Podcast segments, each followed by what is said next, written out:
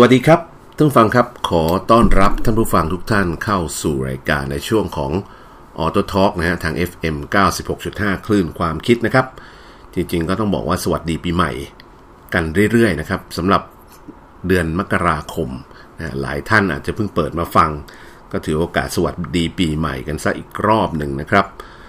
เช่นเคยครับทุกวันอังคารเวลาตั้งแต่ 4 ทุ่มเสร็จจนถึง 5 ทุ่มโดยประมาณเราก็นำเรื่องราวที่เกี่ยวข้องกับเทคโนโลยีเกี่ยวข้องกับยานยนต์เกี่ยวข้องกับยานยนต์ไฟฟ้านะฮะมาพูดคุยกับท่านผู้ฟังเหมือนเดิมครับสำหรับช่องทางการติดต่อสื่อสารของเรานะครับก็แน่นอนละเรามีช่องทางหลายช่องทางครับ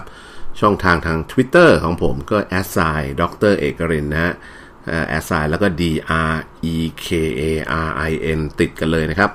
ก็สามารถที่จะพูดคุยสื่อสารกับผมได้สบายๆนะครับแล้วก็แน่นอนช่องทางของ Facebook ครับก็มีอยู่2ส่วนหนึ่งก็คืออยู่ในFacebook ของคลื่นนะฮะ 96.5 เนี่ยแหละครับนะแล้วก็อีกส่วนหนึ่งคือส่วนของ AutoTalk ซึ่งผมทำแยกไว้นะฮะสามารถเข้าไปเสิร์ชหาที่ Facebook แล้วก็เสิร์ชหาคำว่า AutoTalk FM 96.5 นะครับก็สามารถที่จะเข้าไปหาข้อมูลข่าวสารงานที่เกี่ยวข้องกับยานยนต์ไฟฟ้าเทคโนโลยีใหม่ๆกันได้สบายๆเลยนะครับแล้วก็แน่นอนวันนี้มีเรื่องที่น่าสนใจผมหยิบจับมาพอดีทางบริษัทสื่อสากลก็ส่งหนังสือทั้ง 4Wheels นะฮะเล่มล่าสุดแล้วก็นิตยสาร Formula เล่มล่าสุดผมก็มาเปิดอ่านดูแล้วมีเรื่องน่าสนใจอยู่หลายเรื่องทีเดียวนะครับมีเรื่องที่เกี่ยวข้องกับรถยนต์ Plug in Hybrid นะครับซึ่งรถยนต์ Plug in Hybrid เนี่ยก็ถือว่าเป็นรอยต่อของคนที่ใช้รถยนต์นะที่กำลังตัดสินใจกึ่งกลางว่าจะไปรถยนต์ไฟฟ้าเลยดีหรือไม่นะฮะแล้วก็จะหรือจะยังไงดีวิ่งระยะทางไกลทำยังไง Charging Station ยังไม่ครอบคลุมนะฮะตามที่ต้องการซึ่งก็เป็นปัญหาที่จะต้องแก้ไขต่อไปในอนาคตนะครับอันนี้ผมก็เลยมาเปิดดูคอลัมน์หนึ่งน่าสนใจเหมือนกันเป็นคอลัมน์การทดสอบรถยนต์ Plug in Hybrid ในต่างประเทศนะครับซึ่งเขาทำออกมาทั้งหมดเนี่ยหลายรุ่นด้วยกันนะประเด็นที่เขาพยายามที่จะนำเสนอเนี่ยก็คือเขาพยายามดูว่าในกรณีรุ่นที่เป็น Plug in Hybrid เนี่ยแน่นอนละมันมีทั้งการเอาพลังงานจากมอเตอร์ไฟฟ้ามาใช้ร่วมกับพลังงานจากเครื่องยนต์นะครับเขามีคำถามที่น่าสนใจคือเขามองว่า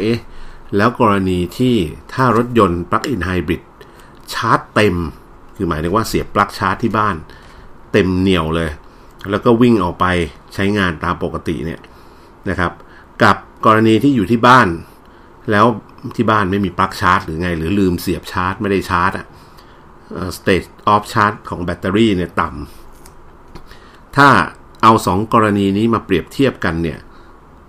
มันจะมีผลต่ออัตราเร่งมีผลต่อความเร็วของรถอะไรอย่างไรบ้างคำถามนี้ก็เป็นคำถามที่น่าสนใจนะครับโดยที่ในคอลัมน์ของหน้ากลางนะจะเรียกว่าเป็นการทดสอบรถ Plug in Hybrid เนี่ยของทางนิตยสาร 4Wheels เล่มล่าสุดนะครับก็เป็นเล่มของเดือนมกราคม 2565นะผมขออนุญาตหยิบจับมาเล่าให้ฟังกันแล้วกันเขามีการไปทดสอบรถยนต์ Plug in Hybrid นะทั้งหมดเนี่ย5รุ่นด้วยกันรุ่นแรกก็เป็นCupra Formentor E-Hybrid VZ นะครับก็เป็นรถยนต์ Plug in Hybrid ที่ใช้มอเตอร์ไฟฟ้า116แรงม้านะครับแล้วก็วิ่งแบบไฟฟ้า 100% เนี่ยได้สูงสุด55กิโลเมตรนะแบตเตอรี่เนี่ยมีความจุ 12.8 กิโลวัตต์อาวนะครับนะก็ไม่ได้ใหญ่มากนะครับเป็น Plug in Hybrid อ่ะอย่างที่บอกระยะเวลาของการชาร์จเนี่ยก็ชาร์จเต็มใช้เวลา3ชั่วโมง33นาทีรถยนต์รุ่นนี้ก็คงไม่ได้เข้ามาเมืองไทยนะครับนะรุ่นที่2เป็นเกียร์ Niro Plug in ก็คือเป็นรถยนต์ของเกาหลีนะครับตัวนี้มีมอเตอร์ไฟฟ้า61แรงม้าระยะทำการสูงสุดโดยที่ไม่ต้องใช้เครื่องยนต์คือ วิ่งเฉพาะไฟฟ้า 100% อย่างเดียวเนี่ยวิ่งได้ไกล49กิโลเมตรนะครับนะฮะหลังจากที่หมดแบตแล้วมันก็จะสตาร์ทเครื่องโดยอัตโนมัติใช่ไหมแล้วเพื่อ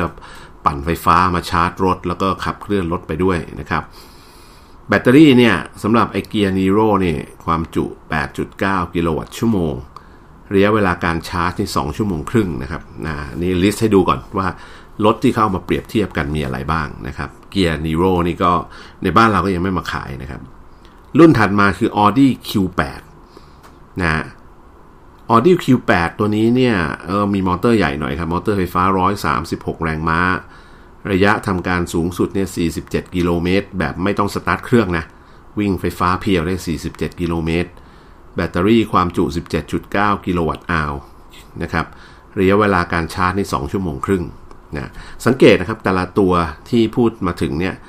ก็เป็นระบบการชาร์จมาตรฐาน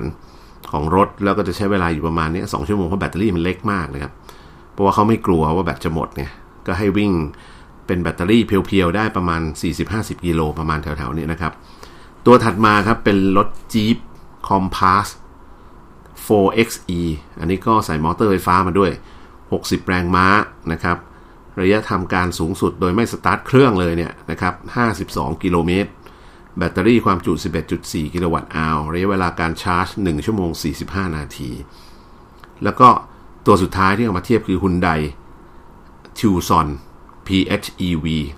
ซึ่ง Hyundai Tucson ตัวนี้เนี่ยไม่ได้ผลิตขายในเกาหลีนะผลิตขายในยุโรปนะฮะก็ใช้มอเตอร์ไฟฟ้า91แรงม้าระยะทางวิ่งแบบไม่ต้องสตาร์ทเครื่องใน50กิโลเมตรแล้วก็แบตเตอรี่ความจุ 13.8 กิโลวัตต์อาวระยะเวลาการชาร์จ1ชั่วโมง55นาที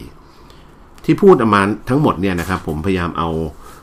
เนื้อหาหลักๆที่จะมาคุยท่านผู้ฟังก็คือว่ารถยนต์ทั้ง5คันที่ถูกนำมารีวิวในต่างประเทศเนี่ย5คันนี้ไม่มีขาย อาจจะมี Audi Q8 ที่ขายอยู่ในเมืองไทยนะครับแต่ว่ารุ่นอื่นๆเนี่ยไม่มีขายเลยแต่สาเหตุที่เขาเอารถพวกนี้เนี่ยมาทดสอบนะครับก็เพราะเขาต้องการทราบว่ารถแต่ละรุ่นมีการบริหารจัดการทั้งระบบไฟฟ้าและก็ระบบเครื่องยนต์เนี่ยอย่างไรแล้วมันมีประเด็นอะไรไหมถ้ากรณีที่รถชาร์จเสียบปลั๊กชาร์จที่บ้านซะเต็มแล้วก็ออกมาวิ่ง performance เป็นยังไงแล้วถ้าลืมชาร์จไม่ชาร์จเลย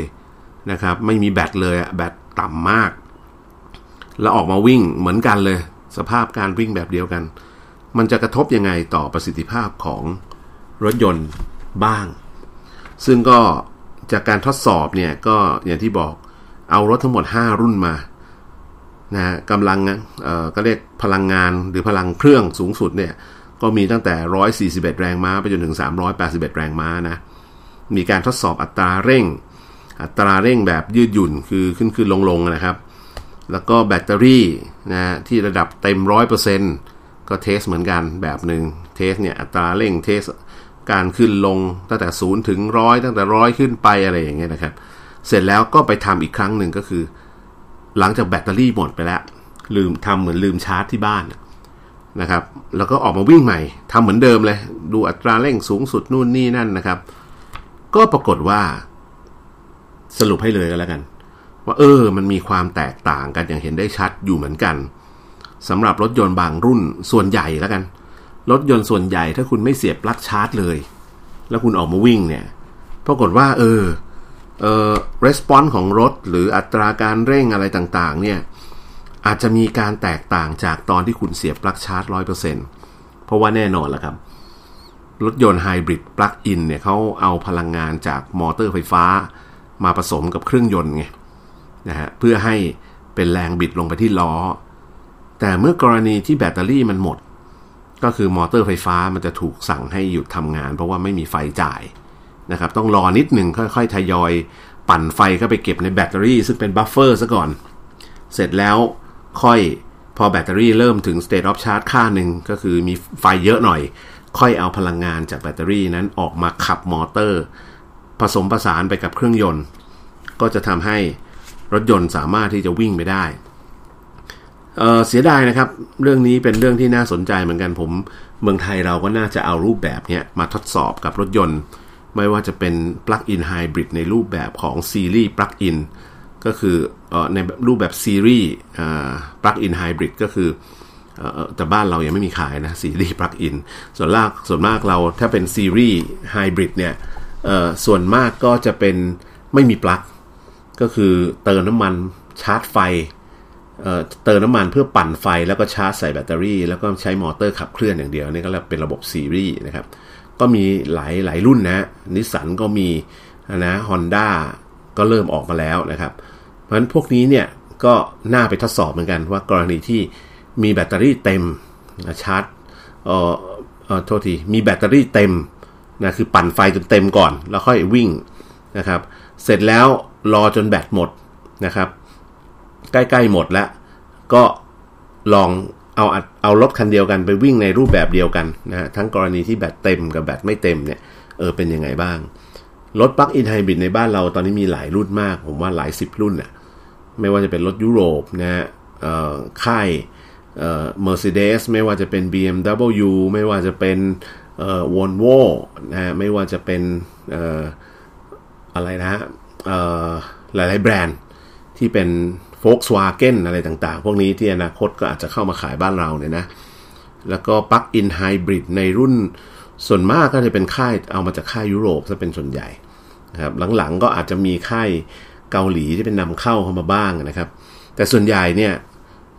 ไม่มีการทดสอบตรงนี้นะครับ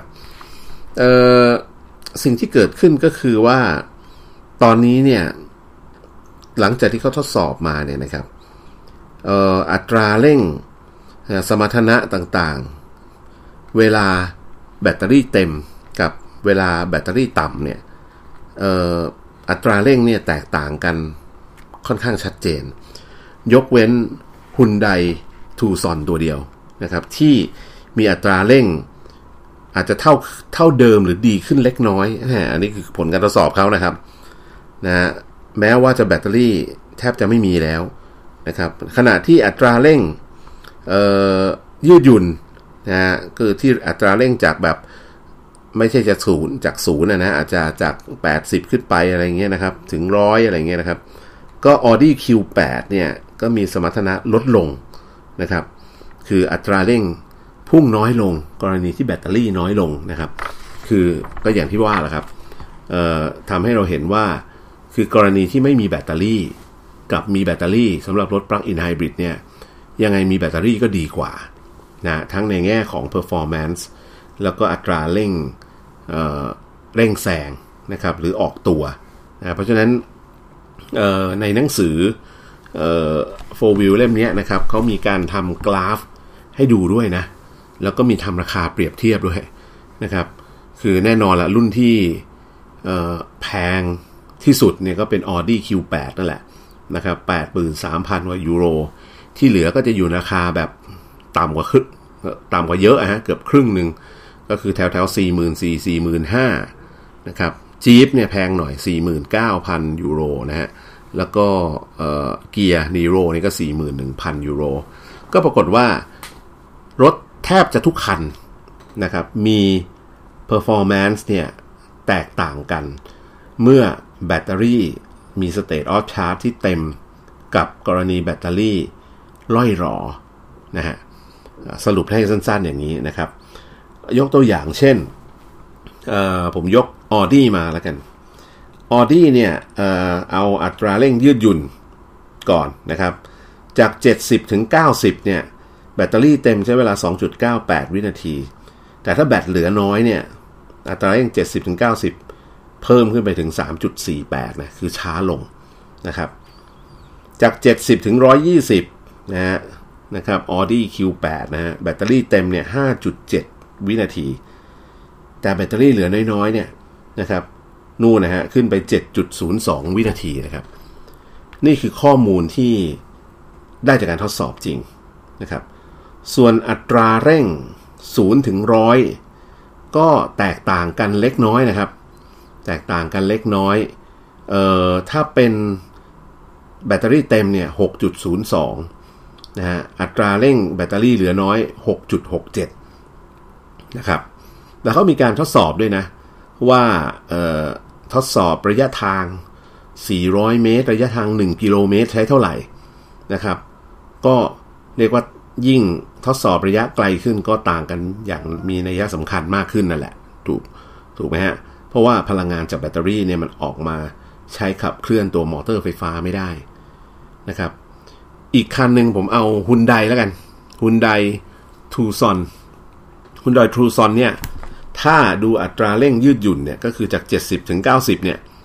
นะครับมีแบตเตอรี่เต็มนี้วิ่งได้ใช้เวลา 3.26 วินาทีถ้าแบตเตอรี่เหลือน้อยเนี่ย 3.09 ก็ต่างกันอยู่ 0.2 ประมาณนั้นนะครับจาก70ถึง120กิโลเมตรต่อชั่วโมงเนี่ยถ้ามีแบตเตอรี่เต็ม 7.24 แบตเตอรี่เหลือน้อย 6.81 เห็นไหมในกรณีที่วิ่ง 0-100 กิโลเมตรต่อชั่วโมงนะอัตราเร่งนะ 0-100 เนี่ยแบตเต็มเนี่ย 7.77 แต่ถ้าแบตเหลือน้อยเนี่ย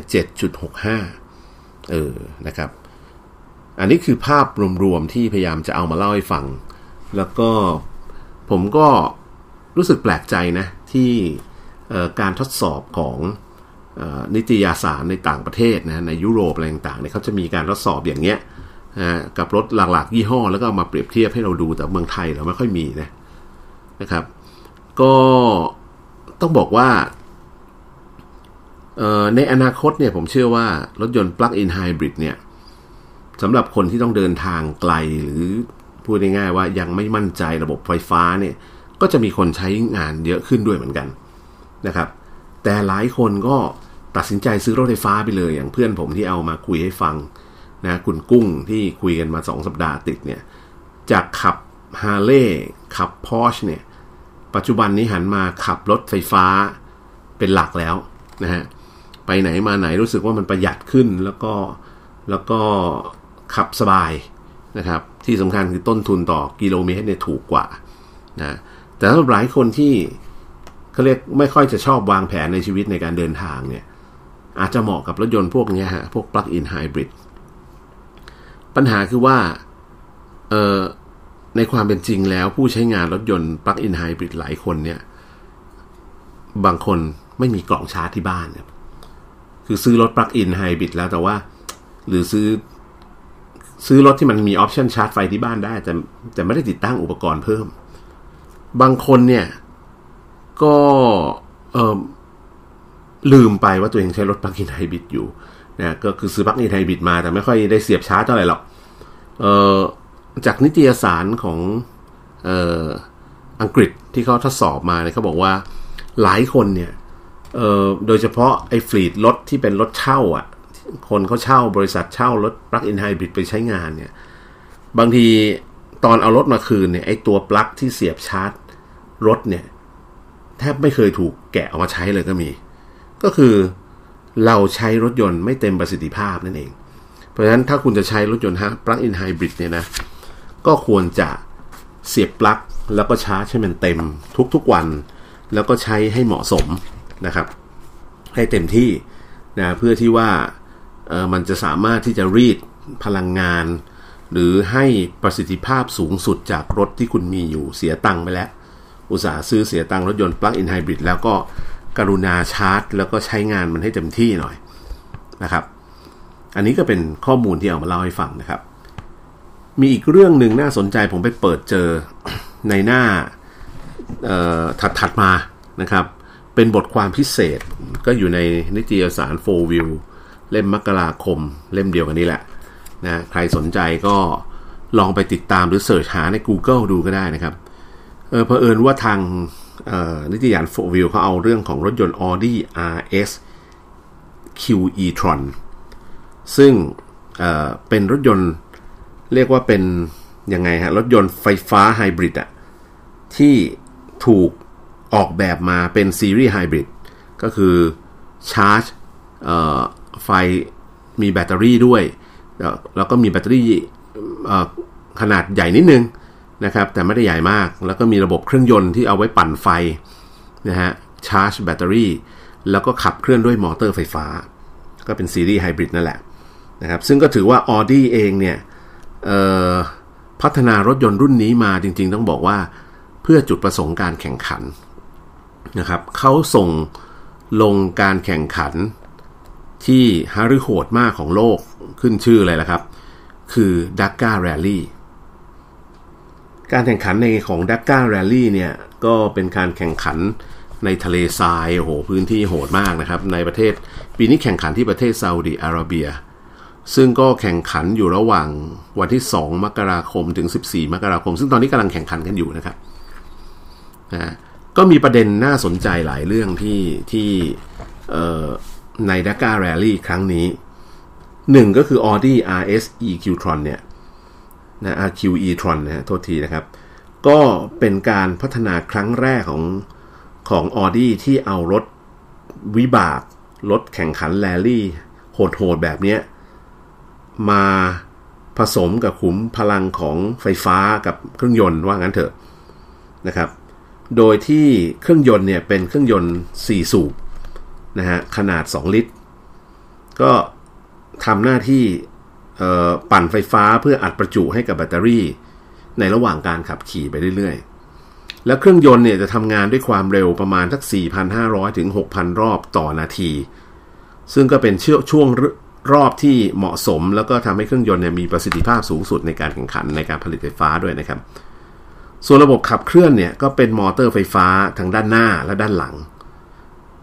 ระบบขับเคลื่อนทั้งหมดเนี่ยเป็นแบบเดียวกับรถ e-tron FE07 ซึ่งเป็นรถยนต์ที่ใช้แข่งขันในรายการ Formula E ของ Audi ด้วยนะครับในฤดูกาล2021ที่ผ่านมานะครับแล้วก็มีการดัดแปลงระบบขับเคลื่อนต่างๆรวมถึงโช๊คอัพช่วงล่างให้มันเหมาะสมกับการแข่งขันแรลลี่คือพูดง่ายๆว่าเอาระบบมอเตอร์ของรถยนต์ E Formula E เป็นรถยนต์ทางเรียบซึ่งทอร์กมหาศาลอยู่แล้วเนี่ยนะครับเอามาใส่ในรถยนต์แรลลี่นะฮะแล้วก็มีการดัดแปลงเพราะว่า Dakar เนี่ยวิ่งไกลแล้ววิ่งทุกวันฮาริโหดมากการที่จะให้มันเป็นรถไฟฟ้า 100% เนี่ยเชื่อว่าทำได้ยากเพราะว่าเนื่องจากระยะทางด้วยแล้วก็สภาวะการแข่งขันซึ่งคาดเดาได้ลำบากมากนะครับเพราะฉะนั้นก็เลยกลายเป็นซีรีส์ไฮบริดขับเคลื่อนด้วยไฟฟ้าแล้วก็ปั่นไฟฟ้าด้วยเครื่องยนต์นะฮะครั้งนี้เนี่ยมีการดัดแปลงเอามอเตอร์ไฟฟ้าที่มีพลังงานสูงเนี่ยขับเคลื่อนทั้งล้อหน้าและล้อหลังคือขับเคลื่อน4ล้อนั่นแหละนะครับก็คือใช้กำลังสูงสุดเนี่ย671แรงม้านะในส่วนของระบบมอเตอร์และขับเคลื่อนทั้งหมดนะครับอัตราเร่งเร้าใจทีเดียวครับ0ถึง100กิโลเมตรต่อชั่วโมงภายใน 4.5 วินาทีและความเร็วสูงสุดที่ทำได้คือ170กิโลเมตรต่อชั่วโมงนะครับซึ่งจริงๆแล้วเขาบอกว่าการขับขี่ในเรื่องของการแข่งขันเนี่ยความเร็วสูงสุดเนี่ยมันอาจจะปรับเปลี่ยนแปลงได้ขึ้นอยู่กับกฎระเบียบของ Dakar Rally เพราะว่ามันเป็นโปรแกรมควบคุมแหละครับอยากจะให้ลิมิตอะไรเท่าไหร่ก็ตั้งได้ห้ามเกินเท่านั้นเท่านี้ตัวแบตเตอรี่เนี่ยมีน้ำหนักประมาณสัก370กิโลกรัมมีความจุอยู่50กิโลวัตต์ชั่วโมงซึ่งก็ถือว่าใหญ่ต้องถือว่าใหญ่แล้วนะครับ50กิโลวัตต์ชั่วโมงเนี่ยแล้วก็เท่าอยู่ในเมืองเนี่ยไม่ต้องมีเครื่องปั่นไฟมันก็ไปได้แล้วครับ50กิโลวัตต์ชั่วโมงนี่ก็ไปได้เยอะแล้วครับได้ไกลเป็น100กิโลนะแต่ว่าเพื่อใช้ในการแข่งขันแรลลี่ที่ฮาริโหดเนี่ยเขาก็เลยต้องเอาเครื่องยนต์ที่บอก4สูบ 2,000 ซีซีหรือ2ลิตรเนี่ยใส่เข้าไปด้วยซึ่งประสิทธิภาพการเดินทางสูงสุดต่อความจุแบตเตอรี่ 100% หรือว่าแบบไม่ต้องสตาร์ทเครื่องเนี่ยนะครับก็ไม่ได้บอกไว้ครับเพราะว่ามันเป็นรถที่ทำมาเพื่อการแข่งขันโดยปกติเขาจะมีบอกว่าถ้าชาร์จเต็มแบตเตอรี่ 100% 50 กิโลวัตต์ชั่วโมงเนี่ยใช้มอเตอร์ขับเคลื่อน4ล้อมันจะวิ่งได้ไกลกี่กิโลเมตรอันนี้เขาไม่ได้ใส่มาเพราะว่ามันไม่มีความจำเป็นต้องใช้เพราะเขาคงชาร์จแล้วก็ปั่นไฟตลอดเวลานะครับโดยที่ให้เครื่องยนต์เนี่ยทำงานที่รอบที่มีประสิทธิภาพสูงสุดก็ประหยัดน้ำมันด้วยนะครับบริษัทผู้ผลิตเนี่ยออกมาบอกนะครับบอกว่าข้อดีของการใช้ระบบมอเตอร์ไฟฟ้าแบบนี้เนี่ยทำให้รถขับเคลื่อนแข่งขันแรลลี่คือมีประสิทธิภาพการควบคุมรถก็แม่นยำยิ่งขึ้นแล้วก็ปรับแรงบิดของล้อได้อย่างอิสระแม่เรื่องนี้อาจจะต้องขยายแต่เดี๋ยวช่วงนี้หมดเวลาครึ่งแรกพักสักครู่ครับเดี๋ยวกลับมาคุยต่อในช่วงที่2ครับ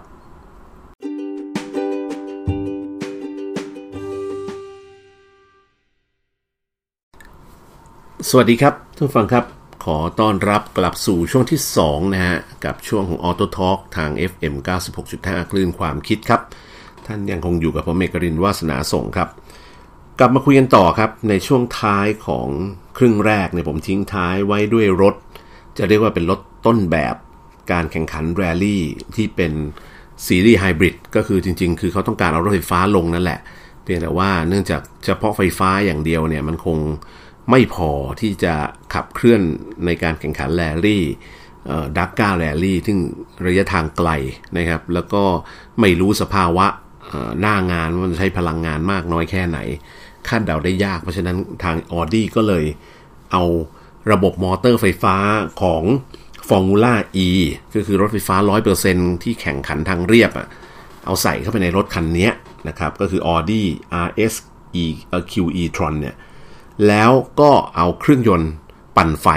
ใส่เข้าไปด้วยนะครับขนาด2ลิตรนะครับก็ปั่นไฟเสร็จใส่แบตเตอรี่แล้วก็ให้แบตเตอรี่เนี่ยส่งไฟฟ้าไปขับเคลื่อนมอเตอร์ไฟฟ้าที่ขับเคลื่อนทั้ง4ล้อนี่คือหลักการของรถยนต์คันนี้นะครับแล้วก็เล่าให้ฟังต่อไปถึงเรื่องรายละเอียดต่างๆว่าเขามี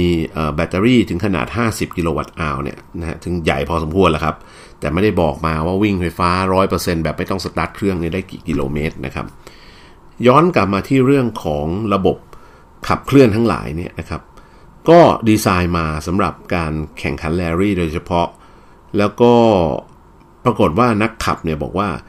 เมื่อเอาระบบไฟฟ้ามาขับเคลื่อนเนี่ยมีประสิทธิภาพการควบคุมรถเนี่ยแม่นยำขึ้นกว่าใช้เครื่องยนต์ปกติที่สำคัญคือมันมีโปรแกรมที่สามารถจะปรับแรงบิดของล้อได้อิสระจากกันนะครับเนื่องจากว่ามันไม่ใช้ระบบเพลาขับอ่ะมันใช้มอเตอร์ไฟฟ้าในการควบคุมนะครับที่สำคัญคืออัตราเร่งต่างๆเนี่ยมันไม่ต้องรอรอบนะครับกดปุ๊บเนี่ยวิ่งเป็นม้าเลยครับนะก็กดไปนี่อัตราเร่งมาทอร์กมาเต็มที่นะครับแล้วก็ที่สำคัญคือพวกระบบเกียร์ระบบอะไรต่างๆก็มันจะมีจุดอ่อนน้อยลงอ่ะโอกาสที่จะพังจะเสียน้อยลงนะครับระบบพวงมาลัยระบบเกียร์เนี่ยก็ถูกเชื่อมโยงด้วยระบบอิเล็กทรอนิกส์ทั้งหมดเลยนะสำหรับรถคันนี้คือใช้การควบคุมผ่านระบบอิเล็กทรอนิกส์เป็นหลักกลไกก็เลยน้อยเหมือนเอารถทามิย่ามาใส่เครื่องยนต์ปั่นไฟเข้าไปลักษณะแบบนั้นเลยนะครับก็เลยทำให้พอกลไกภาพรวมของรถมันน้อยลงเนี่ยโอกาสที่จะเสียหายระหว่างทางหรือเกิดความผิดปกติของอุปกรณ์ต่างๆที่อยู่ในระบบเครื่องยนต์ปกติเนี่ยก็น้อยลงไปด้วยทำให้มันมีความทรหดอดทนมากขึ้นว่างั้นเถอะโครงสร้างแคสซีของตัว Audi RS Q e-tron เนี่ยก็ทำจากเหล็กกล้าหุ้มด้วยโครงสร้างตัวถังที่ทำจากวัสดุที่เป็นคาร์บอนไฟเบอร์นะครับเพื่อให้มีน้ำหนักเบาลงนะฮะแล้วก็การดีไซน์ทั้งหลายนี่ก็ทำให้หน้าตาดูทันสมัยอ่ะแต่ว่าก็ยังติดแบรนด์ Audi ไว้ด้านหน้าแล้วก็มีคำว่า Q-tron อยู่ด้านล่างนะครับดูแล้วเหมือนรถบักกี้นิดๆเหมือนกันนะครับแล้วก็มีฮูดดักอากาศอยู่บนหลังคาครับมีสีส้มสวยทีเดียวเดี๋ยวผมจะเอาไปโพสต์ไว้ในFacebook ของ AutoTalk กันแล้วกันนะครับใครอยากเห็นภาพเดี๋ยวไปติดตามได้นะครับมีฮูดดักอากาศเพื่อไประบายความร้อนให้ทั้งมอเตอร์แล้วก็เครื่องยนต์เนี่ยฮูดเนี่ยอยู่บนหลังคาเลยนะครับแล้วก็ด้านหน้านี่ก็จะมีไฟดวงเล็กๆ2ดวงคู่กันนะครับนะแต่ต้องคือไม่ได้มีกระจังหน้าลงมาต่ำมากเพราะว่าเขาต้องการปีนแซนดูนหรือภูเขาหรือเขาเรียกอะไรฮะภูเขาทรายเนี่ยที่เป็นเนินทรายเนี่ยที่มีความชันเพราะฉะนั้นด้านหน้าก็จะตัดขวางๆลงไปข้างล่างเพื่อให้มันมีระยะในการปีนได้ชันมากขึ้นนะครับท้ายก็เช่นเดียวกันนะครับส่วนการดีไซน์เนี่ยนะครับต้องบอกว่าทีมพัฒนาเนี่ยเขาดีไซน์ให้มันสามารถที่จะรับการกระโดดกระแทกของสนามแรลลี่เนี่ยได้อย่างสบายเลยนะครับการออกแบบด้านหลังก็เห็นว่าได้รับแรงบันดาลใจมาจาก Audi Quattro รุ่นที่เป็น Original ของ Audi เองนะครับแล้วก็ที่สำคัญตัวนี้ยังมีโมเดลกระจกบังลมที่ลาดชันเป็นพิเศษหลังคาลาดเอียงกว่ารุ่นอื่นๆนะครับเพราะว่าเป็นรถแข่งไงนะฮะพร้อมกับมีช่องดักอากาศที่ผมบอกเป็นช่องฮูดขนาดใหญ่นะครับสำหรับเอาลม ที่วิ่งเวลาวิ่งแล้วลมก็เข้าไประบายความร้อนให้กับมอเตอร์แล้วก็เครื่องยนต์นะครับมีไฟ LED คู่หน้านะฮะเป็นไฟสองสว่างล้อนี่ใช้ล้อขนาด17นิ้วนะครับแล้วก็ใช้ยาง BF Goodrich ตัวRally นะฮะแล้วก็แน่นอนนะครับรายละเอียดดีไซน์ต่างๆบางส่วนนี้ก็เอายกมาจาก Audi R8 นะครับแล้วก็มีพื้นที่สำหรับเก็บยางอะไหล่เพิ่มเติมด้วยเพราะว่าเวลาแข่งระยะทางไกลๆเนี่ยเวลาเกิดยางแตกอะไรต่างๆเนี่ยนักขับทั้งหลายเนี่ยต้องสามารถที่จะซ่อมเปลี่ยนยางหรือแม้กระทั่งซ่อมเครื่องยนต์เบื้องต้นเนี่ยเพื่อประคองรถยนต์ให้ไปถึงจุดหมายได้นะครับไม่อย่างนั้นต้องรอรถเซอร์วิสตามมาอาจจะเสียเวลากันหลายชั่วโมงนะครับทีมพัฒนาเนี่ยบอกว่าสิ่งที่ยากที่สุดเนี่ยไม่ใช่พัฒนาระบบขับเคลื่อน Quattro หรือดีไซน์ตัวรถนะแต่เป็นการเอาไฟฟ้าแบตเตอรี่กับเครื่องยนต์เนี่ยมาแมชกันทำอย่างไรให้มันเหมาะสมแล้วก็ที่สำคัญครั้งนี้เป็นครั้งแรกครับที่มีการเอารถจะเรียกว่าเป็นรถไฟฟ้าไฮบริดเนี่ยนะครับเอามาใช้ซึ่งก็ยังไม่ทราบเลยว่าเอามาใช้แล้วจะเจอเหตุการณ์อะไรพิสดารบ้างเพราะว่านี่เป็นครั้งแรกจะเรียกว่าเป็นครั้งแรกของโลกก็ได้ที่เอารถยนต์ไฟฟ้าลงมาแข่งแรลลี่อย่างเป็นทางการแล้วก็ไม่ได้ส่งทีมเดียวเลยนะส่งแข่งขันทั้งหมดถ้าผมจำไม่ผิดน่าจะเป็น3ทีมนะครับเดี๋ยวผมตัวข้อมูลเนี่ยครับ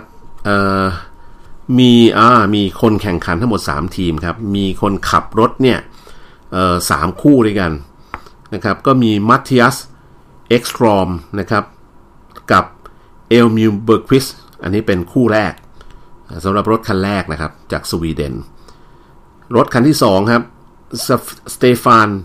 เพเทอร์เซลนะครับแล้วก็เอดัวบูลองเจโอ้ชื่ออ่านยากมากนะครับก็อันนี้เป็นคันที่2จากฝรั่งเศสนะครับคันที่3ก็เป็นคาร์ลอสแซงนะครับคาร์ลอสแซงที่เป็นโอ้นักอันนี้ก็เป็นอดีตแชมป์โลกเหมือนกันนะครับคู่กับลูคัสครูซนะอันนี้ก็สัญชาติสเปนเรียกว่าส่งลง3ทีมของ Audi เนี่ยนะชื่อทีมเขาคือทีม Audi Sport นะครับส่ง3ทีม3สัญชาติสวีเดนฝรั่งเศสแล้วก็สเปนซึ่ง Audi RS Q e-tron ตัวนี้เนี่ยถึงแม้จะไม่ใช่เป็นรถไฟฟ้าแบบไม่มีเครื่องยนต์นะแต่ว่าจุดมุ่งหมายก็คือ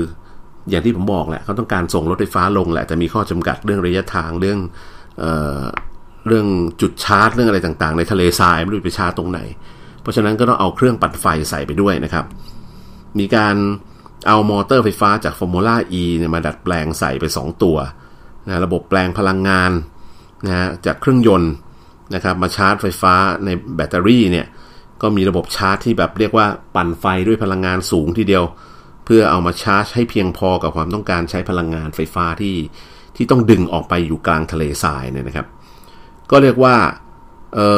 ถ้า RS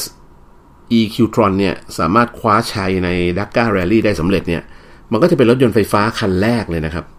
ที่ชนะการแข่งขันในครั้งนี้นะครับตอนนี้เนี่ยผมเปิดดูตารางการแข่งขันตอนนี้เนี่ยอย่างที่ทราบนะครับเขาแข่งถึงวันที่14ตอนนี้มาถึงสเตจที่8ที่ประมาณที่8นะสเตจที่9แล้วครับโทษทีนะครับตอนนี้สเตจที่9แล้วนะครับระยะทางที่วิ่งไปทั้งหมดเนี่ย491กิโลเมตรนะฮะณเวลาตอนนี้เนี่ยก็ยังวิ่งกันอยู่นะครับนะทีมที่ได้คะแนน overall อันดับ1เป็นของโตโยต้าอยู่นะครับ3อันดับแรกนี่ยังเป็นโตโยต้าอยู่โตโยต้ากาซูเรซิ่งนะครับทั้ง3อันดับเลยนะครับส่วนอันดับ4เนี่ยเป็นนี่แหละครับที่ผมเล่าให้ฟังทีม Audi Sport นะครับอันดับ5เนี่ยเป็น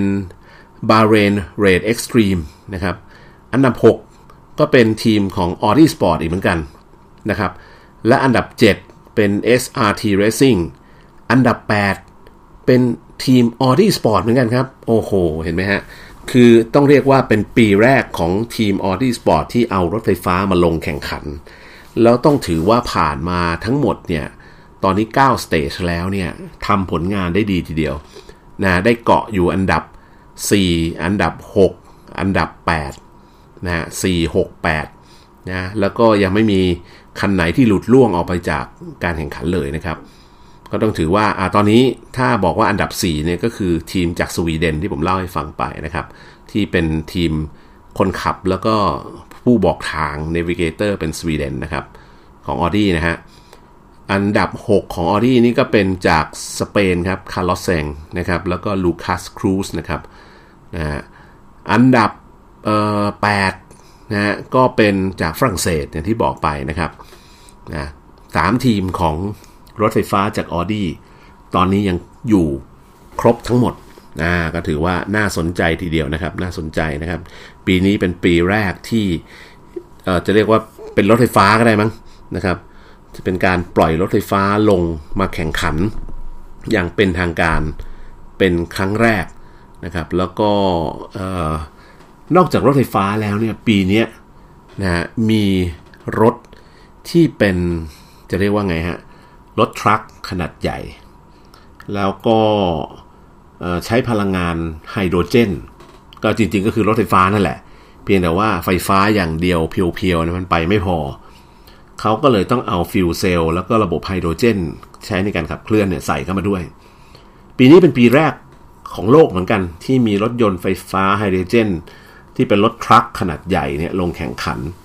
ถือเป็นคันแรกของโลกนะครับนะรถยนต์คันนี้เนี่ยชื่อว่าโกแซงโกแซงซึ่งผู้ผลิตรถยนต์รายนี้เนี่ยก็เป็นสัญชาติฝรั่งเศสฟังชื่อก็น่าจะพอเดาได้นะครับเขาพัฒนารถยนต์บรรทุกพลังงานไฮโดรเจนคันแรกของโลกเนี่ยของโลกนะโทษทีครับก็เข้าร่วมการแข่งขันในรายการ Dakar Rally ครั้งนี้เป็นครั้งแรกเพื่อดูว่าสมรรถนะของเครื่องยนต์พลังงานไฮโดรเจนหรือตัวฟิวเซลที่ผมบอกเนี่ยผลิตไฟฟ้าเนี่ยเอาไฮโดรเจนอัดเข้าไปแล้วก็ปั่นไฟฟ้าออกมาแล้วเอาไฟฟ้าผ่านแบตเตอรี่ไปขับเคลื่อนมอเตอร์ไฟฟ้าเนี่ยครับมันจะมีความทนทานกับสถานการณ์ท่ามกลางทะเลทรายอันร้อนระอุแล้วก็ฮาลือโหดแบบนี้ได้ไหมการเปลี่ยนแปลงของอุณหภูมิขึ้นและลงกลางวันกลางคืนที่แตกต่างกันเยอะพอสมควรเนี่ยนะครับทีมงานพัฒนารถบรรทุกเขาใช้ชื่อทีมว่า H2 Racing Truck ชื่อตรงตัวเลยคือ Hydrogen Racing Truck นั่นแหละมั่นใจมากนะครับว่ารถของเขาเนี่ยมีประสิทธิภาพแล้วก็เทคโนโลยีที่ดีเพียงพอแล้วก็มีสมรรถนะของรถยนต์บรรทุกพลังงานไฮโดรเจนที่ตัวเขาพัฒนาขึ้นก็พูดง่ายๆว่าจริงๆก็ต้องพัฒนาขายแล้วครับเป็นรถบรรทุกรถทรัคพลังงานไฮโดรเจนซึ่งตอนนี้หลายบริษัทก็ผลิตขายอยู่ในโลกแล้วเรียบร้อยนะครับค่ายเกาหลีก็มีค่ายยุโรปก็มีหลายค่ายนะครับแต่เจ้าตัวเนี้ยเป็นกุซินหรือโกแซงเนี่ยนะครับเป็นรถฝรั่งเศสครับแล้วเขาอาจหารที่จะเอารถของเขาเนี่ยลงแข่งในการแข่งขันฮาลือโหด Dakar Rally รถบรรทุกพลังงานไฮโดรเจนของเขาเนี่ยใช้มอเตอร์ไฟฟ้าขนาด300กิโลวัตต์402แรงม้าทั้งหมดเนี่ย2ชุดนะครับก็คือรวมๆแล้วเนี่ยก็ซัดไปเป็นเกือบพันแรงม้าละครับทำความเร็วสูงสุดได้ประมาณ140กิโลเมตรต่อชั่วโมงสำหรับรถทรัคขนาดใหญ่นี่ก็ถือว่าทำความเร็วได้ดีนะครับติดตั้งเซลล์เชื้อเพลิงพลังงานไฮโดรเจนเนี่ยที่สามารถจะผลิตกระแสไฟฟ้าได้เนี่ย380กิโลวัตต์ก็ถือว่าเป็นการจัดเก็บพลังงานไฟฟ้าในแบตเตอรี่ที่มีขนาดใหญ่พอสมควรนะบัฟเฟอร์ของตัวแบตเตอรี่ที่ใส่ไว้เนี่ย82กิโลวัตต์ชั่วโมงนะครับถ้าเติมไฮโดรเจนเต็มนะจะสามารถวิ่งระยะทางประมาณ250กิโลเมตรต่อการเติมเชื้อเพลิงไฮโดรเจน1ครั้ง250กิโลเมตรนี่ก็ถือว่าปิ่มๆนะครับแต่ว่าอย่างที่บอกฮะมันเป็นรถแข่งขันนะและที่สำคัญคือแข่งขันกลางทะเลทรายมันต้องใช้แรงในการตะกุยค่อนข้างเยอะนะครับซึ่งก็เขาก็คาดว่าจะเพียงพอต่อการแข่งขันในครั้งนี้นะครับซึ่งอันนี้ผมก็ไม่แน่ใจเหมือนกันนะว่าตอนนี้ ranking ของทีมS2 Racing Truck ตอนนี้อยู่ตรงไหนผมยังหาไม่เจอในตารางการแข่งขันตอนปัจจุบันนะครับนะเดี๋ยวผมต้องขอตามเพิ่มเติมให้อีกทีนะครับว่า ตัว H2 Racing Truck เนี่ยตอนนี้ไปอยู่ตรงไหนแล้วนะครับยังแข่งขันอยู่หรือไม่อย่างไรเดี๋ยวจะมาอัปเดตให้ฟังในสัปดาห์หน้ากันแล้วกันนะครับนอกจากนั้นแล้วเนี่ยนอกจากรถยนต์ไฮโดรเจนคันแรกที่ลงแข่งขันแล้วเนี่ยยังมีรถยนต์อีกคันหนึ่งซึ่งจะเรียกว่าเป็นรถยนต์ดีเซลไฮบริดนะฮะก็ลงแข่งขันในครั้งนี้ด้วยนะครับรถยนต์ดีเซลไฮบริดคันนี้เนี่ยเป็นของHino ครับ Hino ก็เป็นรถยนต์เป็นผู้ผลิตรถยนต์เชิงพาณิชย์ขนาดใหญ่ที่เรารู้จักกันดีอยู่แล้วบ้านเราเยอะแยะไปหมดนะครับครั้งนี้เนี่ยก็เข้าร่วมการแข่งขันด้วยโดยใช้รถยนต์ Hino ที่สร้างขึ้นจากพื้นฐานของรุ่น600ซีรีส์นะครับก็มีเครื่องยนต์เทอร์โบดีเซลขนาด 8.866 ลิตร789 แรงม้านะครับก็ทำงานร่วมกับระบบไฮบริดที่ให้กำลังสูงสุดเนี่ย276 แรงม้านะก็มีกำลังรวมทั้งสิ้นประมาณ 1,065 แรงม้ารวมๆแล้วนะครับทั้งเครื่องยนต์แล้วก็มอเตอร์ไฟฟ้าทำงานด้วยระบบผ่านเกียร์อัตโนมัติ6จังหวะระบบขับเคลื่อนเป็น4ล้อแน่นอนนะครับตัวมีตัวล็อกเฟืองท้ายด้วยนะครับแล้วก็กล่องเกียร์ที่ช่วยให้สลับระหว่างเฟืองเกียร์สูงเกียร์ต่ำเพราะว่าจะใช้ความเร็วสูงก็ต้องใช้เกียร์สูงส่วนเกียร์ต่ำก็เอาไว้ใช้ในการปีนป่ายนะในพื้นที่ชันนะครับตัวรถเนี่ยบรรจุถังน้ำมันขนาด800ลิตรด้วยนะครับรถใหม่เนี่ยมีน้ำหนักค่อนข้างเบาครับที่ออกแบบมาเขาเอาอลูมิเนียมเอาไฟเบอร์กลาสเอามาใช้เป็นองค์ประกอบของตัวถังค่อนข้างเยอะแล้วก็ภาพรวมแล้วเนี่ยแต่พอใส่ทุกอย่างเข้าไปเต็มที่แล้วเนี่ยน้ำหนักก็ซัดไป 8,600 กิโลกรัมในการแข่งขันในแรลลี่Dakar Rally ครั้งนี้เหมือนกันนะครับที่ผ่านมา Hino เนี่ยอยู่อันดับสุดท้ายของการแข่งขันคลาสรถบรรทุก มาโดยตลอดนะฮะก็ครั้งนี้ก็ต้องลองดูนะครับว่าเมื่อเอาระบบขับเคลื่อนไฮบริดใส่เข้ามาเนี่ยครับจะเป็นอย่างไรบ้างตอนนี้ต้องบอกว่าถ้าผมดูจากแรงกิ้งตอนนี้เนี่ยภาพรวมของการแข่งขันผ่านมาแล้ว9สเตจ491กิโลเมตรเนี่ยนะครับทีม Hino ตอนนี้อยู่อันดับ16นะครับ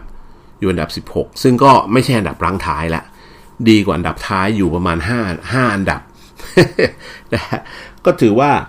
เอาถ้ามองเบื้องต้นเนี่ยก็เหลืออีกไม่กี่สเตจนะครับนะฮะก็สเตจ9แล้วก็มีสเตจ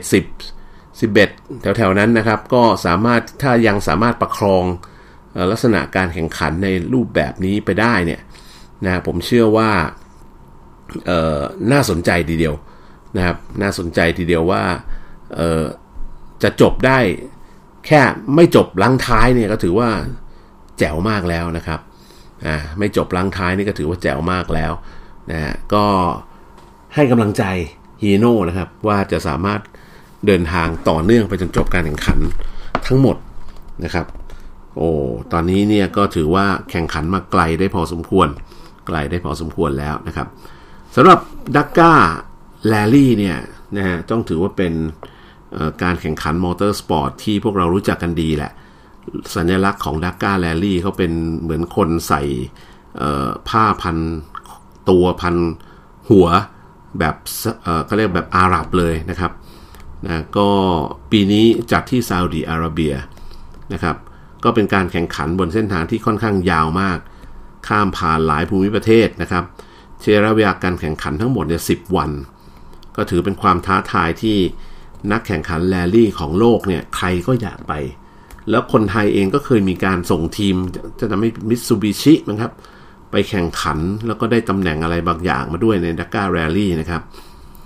สมัยก่อนเนี่ยก็ใช้ชื่อว่า Paris Dakar โดยมีจุดเริ่มต้นจากการที่นักแข่งแรลลี่ชาวฝรั่งเศสชื่อเทียรี่ซาบีนเนี่ยก็ไปขับรถหลงทางกลางทะเลทรายเตเรเน่ในประเทศไนเจอร์ในรายการ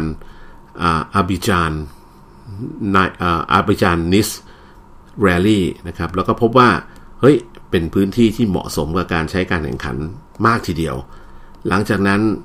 ก็ได้รับการช่วยออกมาเสร็จเรียบร้อยแล้วเขาก็เลยเกิดความคิดที่ว่าน่าจะมีการจัดการแข่งขันแรลลี่แบบนี้ที่เขาไปหลงมานี่แหละในสภาพพื้นที่ที่เป็นทะเลทรายอะไรอย่างเงี้ยนะครับซึ่งมันท้าทายความสามารถของคนขับแข่งแรลลี่มากๆนะครับแล้วนักขับทุกคนเนี่ยน่าจะเขาเรียกว่าคิดฝันที่จะได้ไปแข่งในลักษณะแบบนี้จนกระทั่งปี1978เนี่ยก็มีการแข่งขันครั้งแรกก็จัดโดย ASO นะฮะก็เป็นองค์กรทางด้านมอเตอร์สปอร์ตของฝรั่งเศสเส้นทางเนี่ยเริ่มต้นจากกรุงปารีสประเทศฝรั่งเศสไปสิ้นสุดที่เมืองดาก้าประเทศเซเนกัลนะรวมระยะทางกว่า 10,000 กิโลเมตรเลยนะครับใช้เวลาแข่งขันทั้งหมดเนี่ยถึง15วันต่อมาการแข่งขันในช่วงหลังๆนี่ก็ไม่ได้มีการไป